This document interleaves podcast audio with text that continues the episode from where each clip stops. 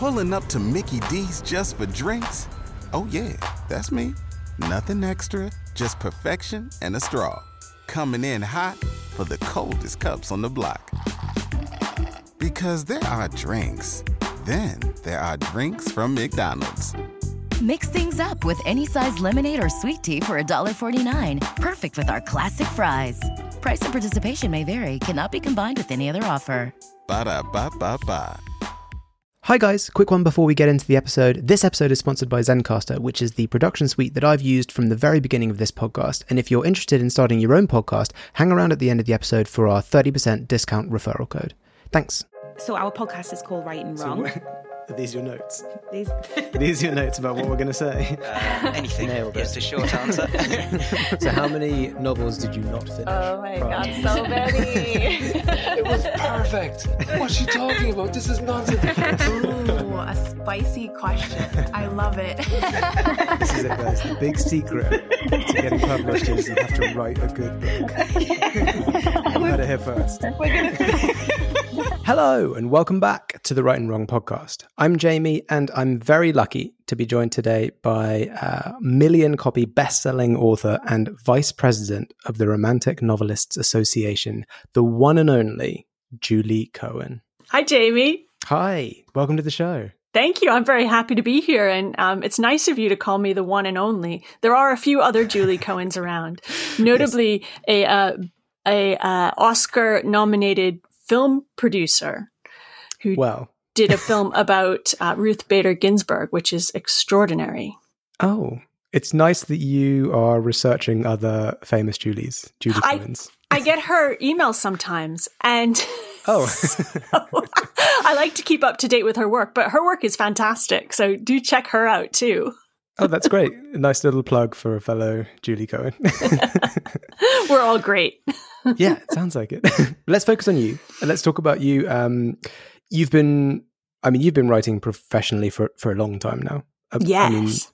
two dozen books out at this point, hmm around that number, and the new one coming out August fourth. Uh, t- tell us about Summer People. So, Summer People is out in hardback on the 4th of August and also audiobook and ebook. And it is set on a remote island off the coast of Maine, which I, I'm from Maine, as you can tell from my accent. um, set on a remote island off the coast of Maine called Unity, where there are no cars and where the core community is about 60 people year round. But every summer, there's an influx of rich, well off summer people who really drive the economy of the island. And the story is a love story between two women who fall passionately and madly in love with each other when they meet on the island. One of them is a current resident of the island, and one of them is a former resident of the island who's come back as a summer person. But the problem is that they're both married to other people. That is an issue. Yeah. and you're you're a, a, a member and advocate of the LGBTQ plus community. Mhm. So, is, is there a sort of autobiographical element to to some of this, the experience?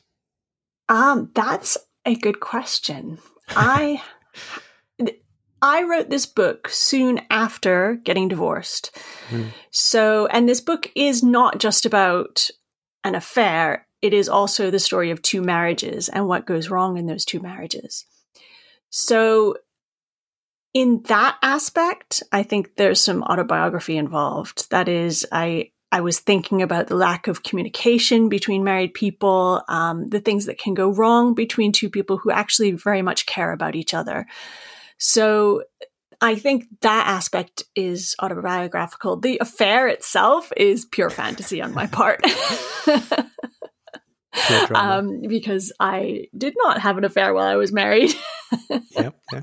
That's good. That's good. But um, part of it is both of these women are coming out at later stages in their life. Um, They're in their 30s, early 40s, and that did actually happen to me. I came out as bisexual publicly in my mid 40s. So I think that wrestling with that aspect of yourself that maybe you didn't have the time or the space or the ability to express and confront when you were a younger person and then coming to it later in life when you everybody thinks you should be settled, that is uh, quite autobiographical and something that I have experienced myself.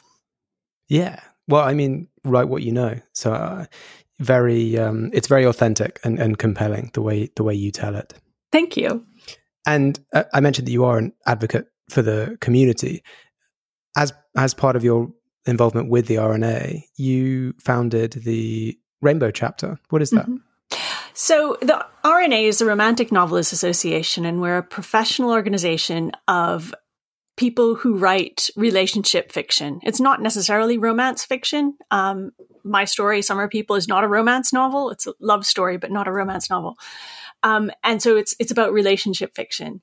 And the Rainbow chapter is a subgroup of the RNA um, about people who either identify as LGBTQIA plus or who write stories about people who identify that way. So um, it's a really nice, safe space within that community. The cliches of romantic fiction is, be- is that it's between a man and a woman. Um, and there are so many more possibilities for romance and love in this world. And we wanted to make sure that we were representative of all our members and also of all the stories that are being told. That's great. That's a, a wonderful initiative. Um, Thank you. We marched in Pride this year, and oh, then great. the one before that, um, with under the banner "Love Stories Are for Everyone," and it, it was great because we were marching, um, and people would go, "What Romantic Novelist Association? What the heck is that?" and then they would see our banner saying "Love Stories Are for Everyone," and you could actually see, you know, people in the crowd going, oh yeah, yeah, that's great. Yeah, queer oh, books, let's sense. do it. yeah, that's great, and uh, uh, sounds like a lot of fun as well. It is. It's really we have a really good time. I, I, always say that our chapter is the most fun, but I'm sure you know I'm a little bit biased. Yeah, and I noticed that you you were talking about um, the classifications of books just now, mm-hmm. and you said it's a it's a uh, Summer People is a love story, not a romance story. Yes. What's the the main distinction there? Well, a genre romance story is usually between two people who are not generally married to other people. Generally, they're single or recently single. Um, it has um, a the reader expects a certain type of story um, and to have a certain type of ending. Um, genre romance is a is a very specific genre and it has really strong reader expectations of what they want to read. Um, and if you market your story as a romance and it doesn't have those expectations met, your reader will be very disappointed. So I like to make a distinction between romance fiction and romantic fiction or relationship fiction or a love story. Because a love story can have any type of ending. There can be a tragic ending or a happy ending or the, two characters or three characters or however many might not end up together. Um, a love story can be between more than two people. Um, or there can be complications. There can be several love stories within it, which I think Summer People has. It, you know, it's also the story of two marriages as well as the story of a new love, um, and also the story of the past relationships too. So, love story is much broader than romantic fiction, and romantic fiction is much broader than genre romance, which has very specific criteria. So like a like a cozy mystery would have very specific criteria. Yes. Yeah. Or a spy thriller would have very specific criteria. Mm-hmm. You have to it's a genre within itself with reader expectations. Yes. Yeah, yeah. No, that that makes perfect sense. You mm-hmm. don't want to be reading your um spy thriller and then suddenly aliens invade. Exactly. Yeah. Exactly. The reader would be really annoyed with that and throw the book against the wall. So, and that's something we like to avoid as authors. So. yeah, don't set don't set people up with the wrong expectation. No, that's that's very wise words. And mm-hmm. um, Summer People is out August fourth. You can pre-order it right now. Let's dial it back a bit to when you were. I mean, it's a while ago now, 2006, uh, which I think is the year that you published your very first novel. Yeah, but it's even farther back than that because I sold oh. my first novel in 2004. Oh, and it wasn't published till 2006? And it wasn't published until 2006. And um, actually, I sold one novel in 2004 and then very quickly sold uh, five more. So I had six novels published in 2006. Wow. Was it six? No, it was five. Sorry, five novels. published in, year. 2006, and I had a Oh. child. Jesus. but that was, you know, two, you know, two years and a concurrent, you know, nine months in the making. Um, so because I sold my first book in 2004, and then very just right before that, I had signed with an agent. I actually sold my first six books to Mills and Boon. Hmm. And those are genre romance novels, which is why I really talk about the difference between a romance and a love story. Um, so I sold my first six books to Mills and Boon, but I had signed with an agent before that for standalone romantic comedies, um, and I was writing those for Headline. Um, and because they were both the initial books in new imprints for both publishers, it took a little while to get those off the ground. Okay. So even though I sold my first book in 2004, I just kept on writing and kept on writing. So I had a real backlog when they Yeah. finally hit the shelves. Wow. So you must be you must be do you sort of keep up that pace nowadays? Do you are you always writing something? Oh my God, no. I'm middle aged now. So yeah, no way. and, I, I'm a mom. Um, I did all of that. I mean, some of it I did when I was pregnant, but I did all of that before I was a, before I was a parent. I was working full time as a teacher, um, Yeah. while I was doing all of that. But, um, that left more emotional energy for writing than being a parent did. Sure. Yeah, yeah, yeah. I can understand that. So you you said you sold some books to Mills and Boon and that when but then after that you signed with an agent to write a book for Headline. Mhm.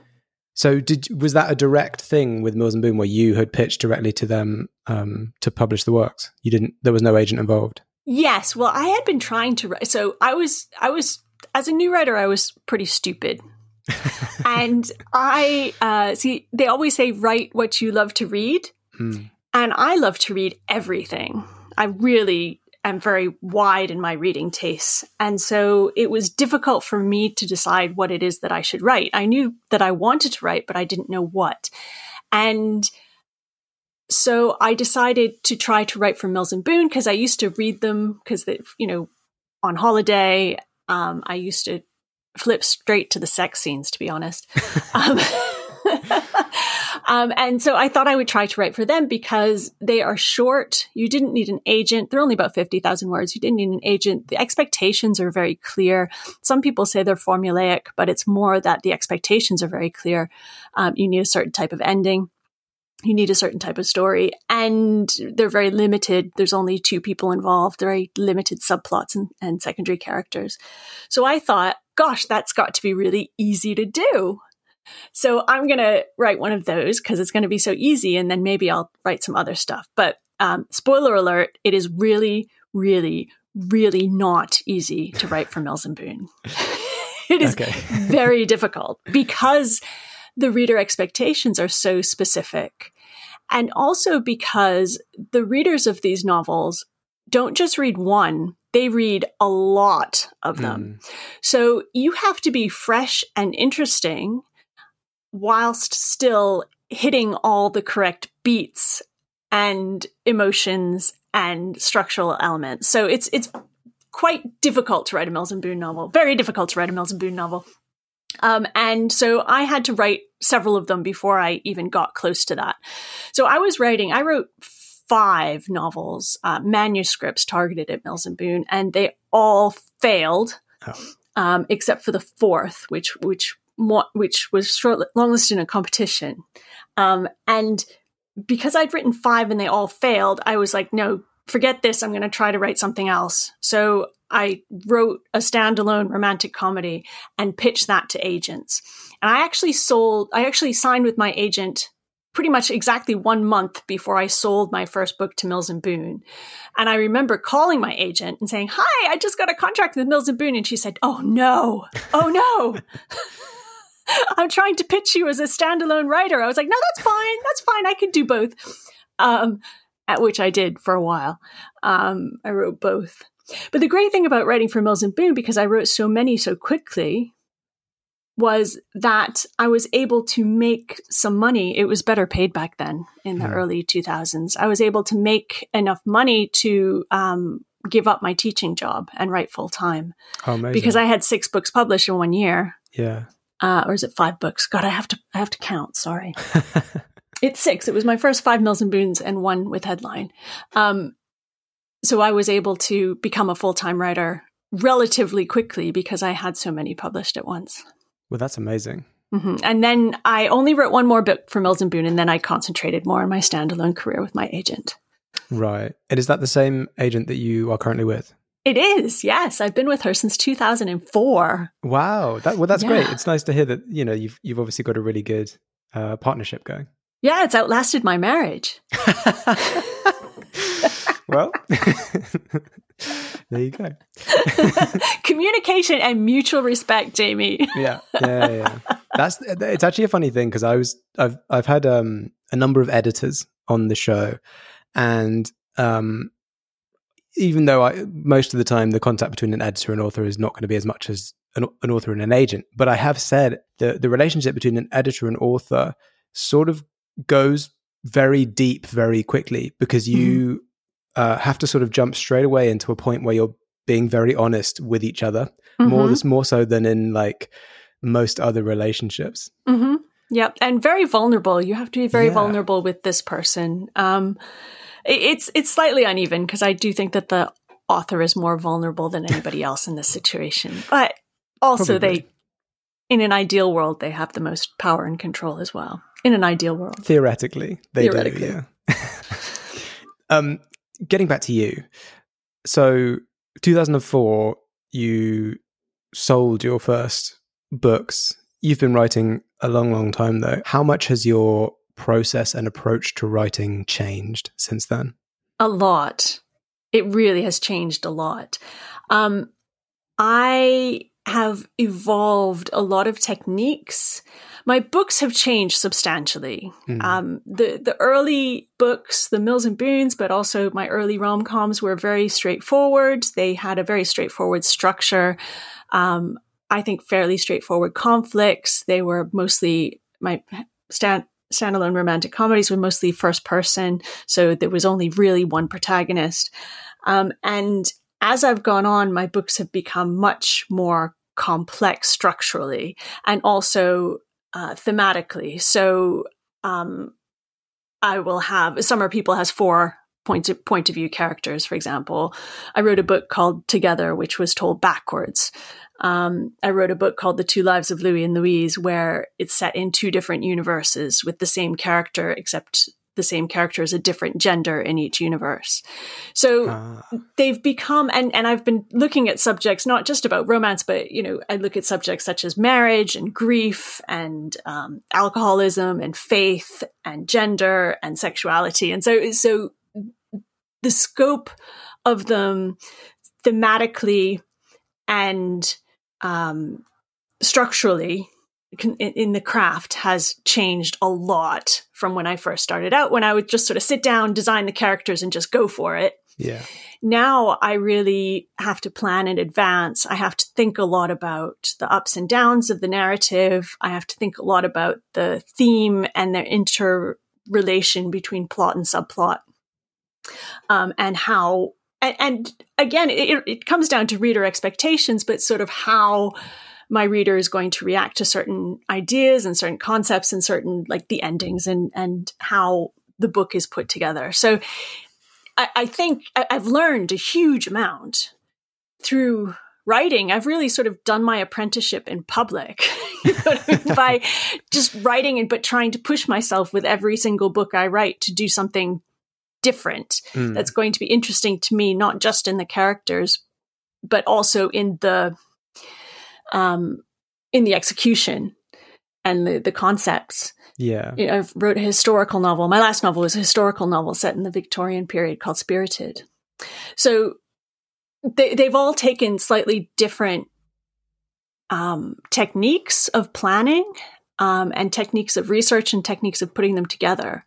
But I am much more systematic and uh, thoughtful, and I, I plan a lot in advance before I even start. Um, yeah which I never used to do. And that is that's partly because I am a lot older now and my memory is really really bad. and then partly because it is just so, so much more complicated that I Yeah. have to. Like I, I was planning. I'm writing a book now. Obviously, I'm always writing a book, um, and I had to. I couldn't work out what was going to happen. I'm on, you know, quite early in the book, but I couldn't work out what was going to happen in the chapter. And then I went away um, and came back. Like four days later, I went to Harrogate um, Crime Writing Festival. When I came back, it was like, oh no, what was supposed to happen in this chapter? I've completely forgotten. but fortunately, I had put a line of post its on my wall in my office that told ah. me exactly what was going to happen. So I was able to just sit down and go, oh, yeah, that, and then carry on writing. Oh, perfect. Everybody in your crew identifies as either Big Mac Burger, McNuggets, or McCrispy Sandwich. But you're the filet fish Sandwich all day. That crispy fish, that savory tartar sauce, that melty cheese, that pillowy bun. Yeah, you get it. Every time. And if you love the filet of fish, right now you can catch two of the classics you love for just $6. Limited time only. Price and participation may vary. Cannot be combined with any other offer. Single item at regular price. Ba-da-ba-ba-ba. So it sounds like you you enjoy experimenting with different sort of styles and and um, settings, but at the same time, as time has gone by, even though you are changing some things, um, you you've sort of developed a, a well-oiled machine in terms of the process.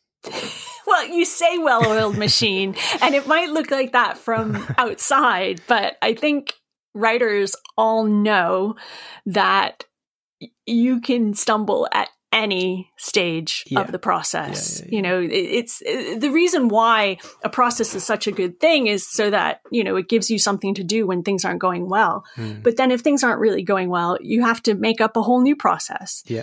And the process for every book is slightly different. You know, sometimes I can, not often, but I have been able to just sit down and write. Sometimes a character appears that is so strong and they just lead the story. Yeah, Other yeah, times it's been more about a concept that's leading the story or, or a, a plot element that's leading the story. So you have to reinvent yourself with every single book, not just in what you're writing about, with but how you write it. Mm. Yeah, that's that's really great. Um, a great way to approach it. You're sort of Mhm. learning a whole new skill set with each story because every story is, you know, from scratch. Hasn't existed before. You are creating something brand new. And there are things that happen, you know, in the process of writing almost every single book. Um, and they're they're sort of predictable. Like there'll be a point between forty to sixty thousand words in when I am sure that the book is really, really, really, really, really, really bad, and Oh, that yeah. I should give it up and get a job. um, and I'd quite like to get a job in John Lewis, actually. Oh yeah, So I, I I'm aiming high and want you know I want a nice place to work. I don't just want to, and that happens every time. Yeah. every time. yeah, yeah, yeah. I think that's a very relatable experience for for most authors. So, you're- you're but it always takes me by surprise, you know. even after twenty plus books. Almost always, I have to. I go to my writers. This is why it's so good to have friends who are writers, Mm. because I go to my writer friends and they say, uh, "Oh, you've reached that point, Julie, oh, so it's coming along well then. right on schedule." or I'll go, I'll like be writing something, and I'll be, "Oh my god, I haven't reached the bad. I haven't. I call it the suckage point. oh yeah, I haven't yeah. reached the suckage point yet, where my book really sucks." Mm. and and they're like that's great and i'm like no no it's coming what if i'm doing it wrong? Trying to speed it up. If if I can get through it now, then it's fine. well that way the thing is what if it doesn't come? You know that's that really makes me worry. That's like the dunning-kruger effect right? What if it's so bad that i don't even realize Um, that that it's bad Well, I guess it's reassuring for all of the aspiring writers and, and, and debut novelists out there to know that you, someone who has sold millions of books and has put um, almost 30 out into the world now, still gets Mhm. that every single time. every single time Yeah. every single time without fail and in different ways i think one of the strengths of writers is finding creative ways to torture ourselves That's what writing is, isn't it? Yes. to Yeah. torture yourself and imaginary people. Exactly. Yeah, yeah, yeah.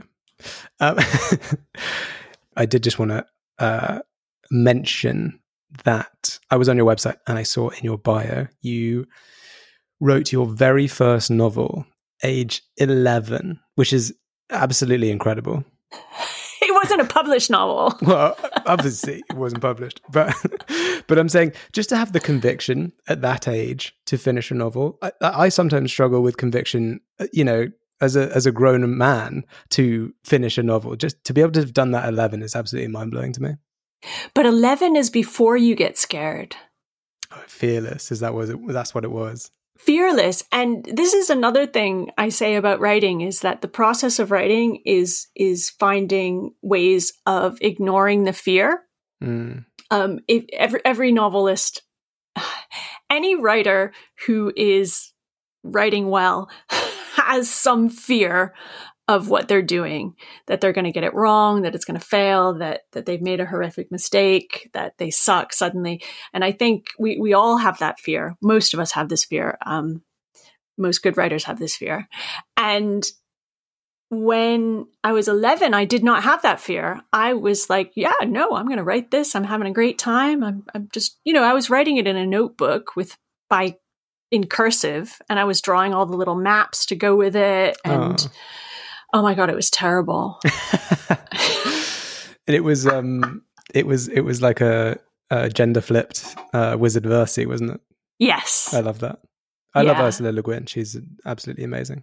I still love Ursula Le Guin. And in fact, um, my novel, two novels ago, The Two Lives of Louis and Louise, is was very much inspired by both Orlando, but also her Le Guin's Left Hand of Darkness. Oh, Left Hand of Darkness is just such I was blown away when I read that book and afterwards just for, for, days I was just thinking about it and I was like that was so ahead of its time.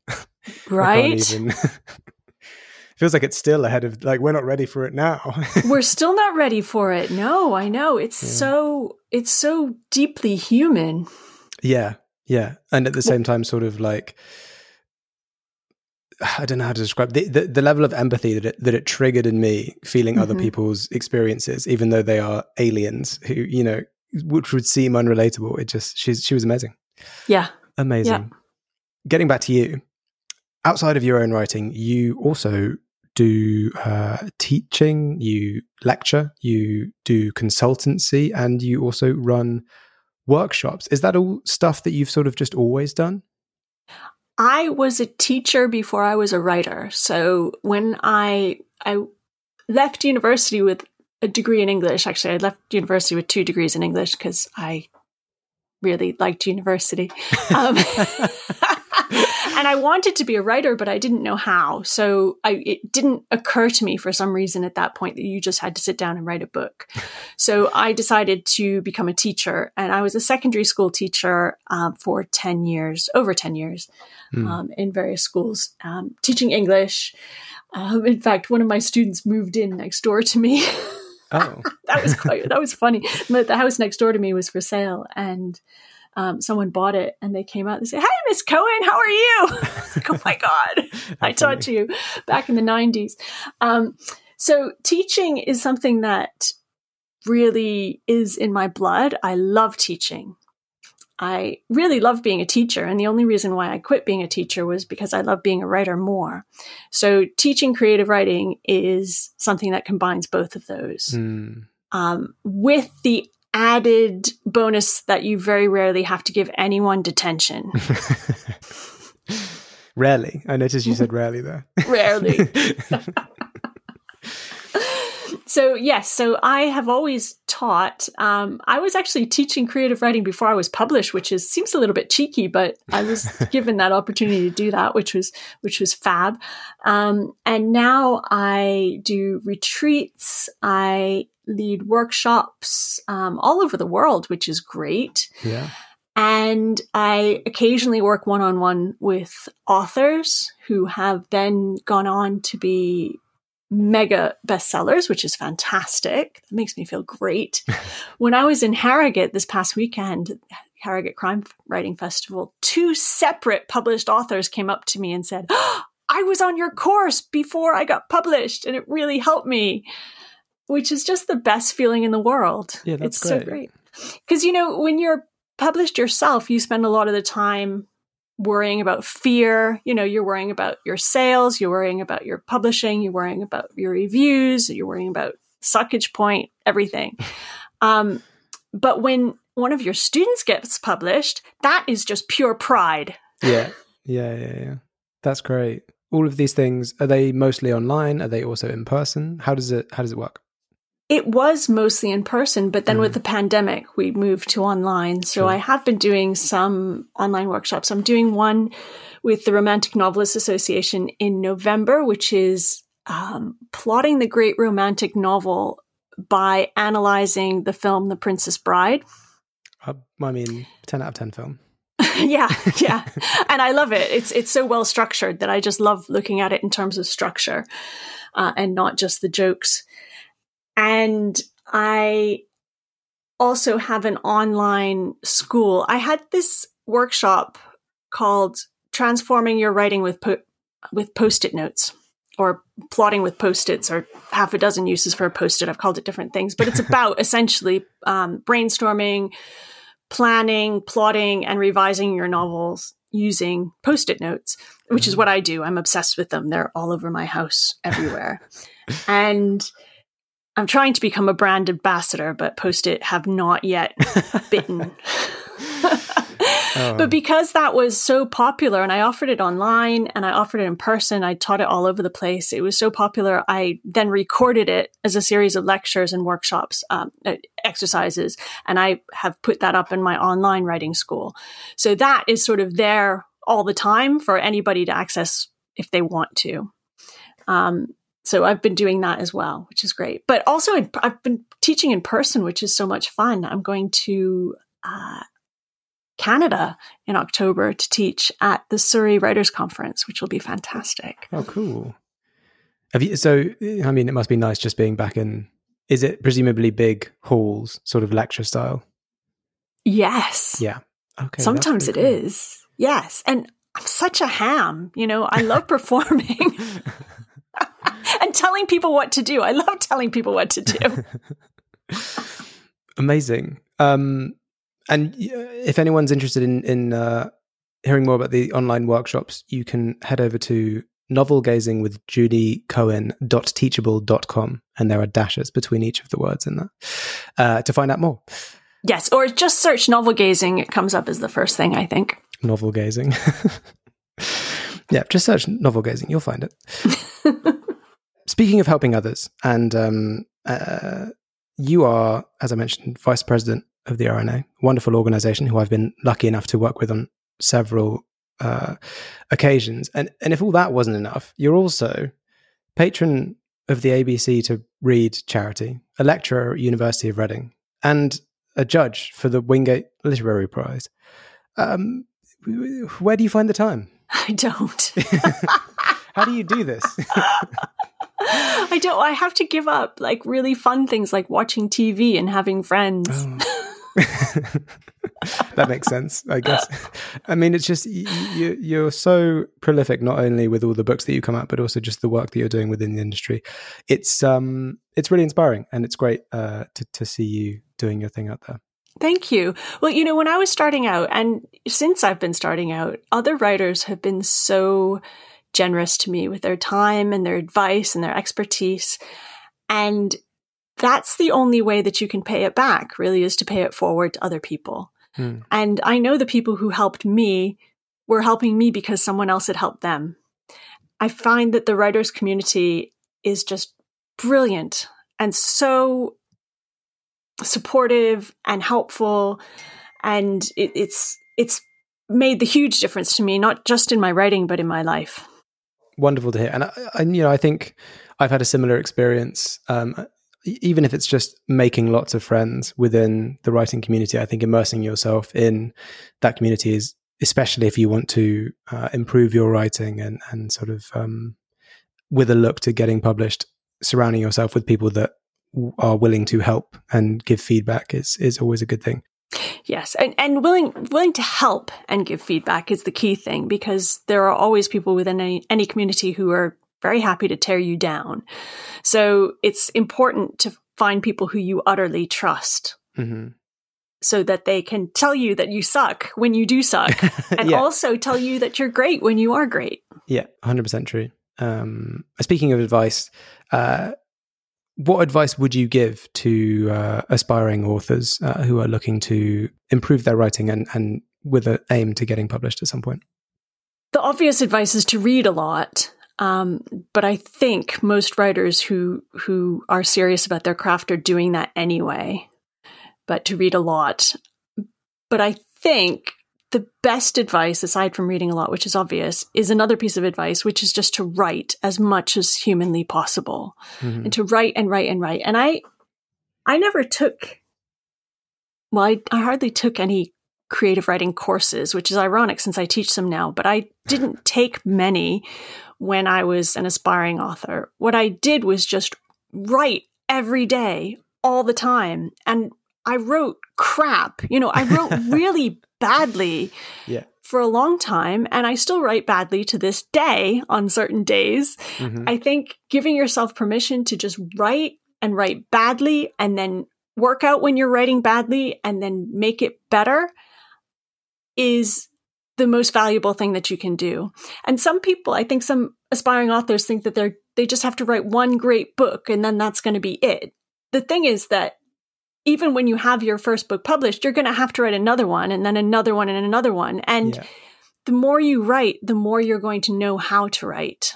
It's it's something you can it's it's a craft rather than an art. You know what I mean? It's it's a yeah. thing that you have to get your hands dirty doing. And that means you have to make huge amounts of mistakes all the time. And it is necessary to make those mistakes. You can't sidestep that painful process. You just have to write and write and keep writing and get it wrong until you get it right and then get it wrong again. Yeah, I mean, it's more akin to, I always think it's more akin to something like playing a musical instrument, you know, and even the greatest violinist in the world has to practice every day. They have to practice new pieces. And mm-hmm. just with like with writing, you need to keep practicing to get better and better and better. Yes, that's a really good analogy, like a musician or an athlete. Yeah, yeah. And that, I think, brings us on to the final question, which is, as always, Julie, if you were stranded on a desert island with a single book, which book would you take with you? So, you know, my normal answer to this is the complete Sherlock Holmes, but I, oh. um, because Sherlock Holmes changed my life. But actually, you know, I'm feeling really much more feminist today. And okay. I think my book would be Middlemarch by George Eliot. I believe it's one of, if not the most accomplished works of fiction in the English language. Very high praise. Mm-hmm. I love that book. And beating out Sherlock Holmes, my God. That's a great choice. That's a really, really good you. choice. Also, it's really heavy and long. You know, okay. you got if you're going to only have one book, you might as well really make it a nice hefty one. Yeah. So that you can hit wildlife on the head with it. Right? it's not only reading material, but also a tool. Yeah. I think George Eliot would approve of that. Let's hope so. Let's hope so. Well, thank you so much, Julie, for for coming on the podcast and, and sharing your experience and just chatting with me. Thank you, Jamie. This has been really fun. It has, yeah, it's been great. And for anyone listening, if you want to keep up with uh, everything that Julie is doing, you can follow her on Twitter at Julie underscore Cohen, or you can head over to her website, uh, julie-cohen.com. Uh, Google novel gazing with Julie Cohen, uh, and you will find her online workshops. And to make sure you don't miss an episode of this podcast, follow us on Twitter at Write and Wrong UK, or on Instagram at Write and Wrong Podcast. Thanks again to Julie, and thanks to everyone listening. We'll catch you in the next next episode. Thanks for hanging around until the end. If you're interested in starting your own podcast but aren't really sure what that looks like, I can't recommend Zencastr enough. It's so simple to host, record, and download your podcast with, and it even has a built in transcription AI. It functions entirely in the internet browser, which means all your guests have to do is click on a link and they'll be brought into the conversation. If you click on the link in the description, you'll get 30% off the first three months. All you have to do is click on the link in the description. Thanks again for supporting the show, and we'll see you in the next episode. Pulling up to Mickey D's just for drinks? Oh, yeah, that's me. Nothing extra, just perfection and a straw. Coming in hot for the coldest cups on the block. Because there are drinks, then there are drinks from McDonald's. Mix things up with any size lemonade or sweet tea for $1.49. Perfect with our classic fries. Price and participation may vary, cannot be combined with any other offer. Ba da ba ba ba.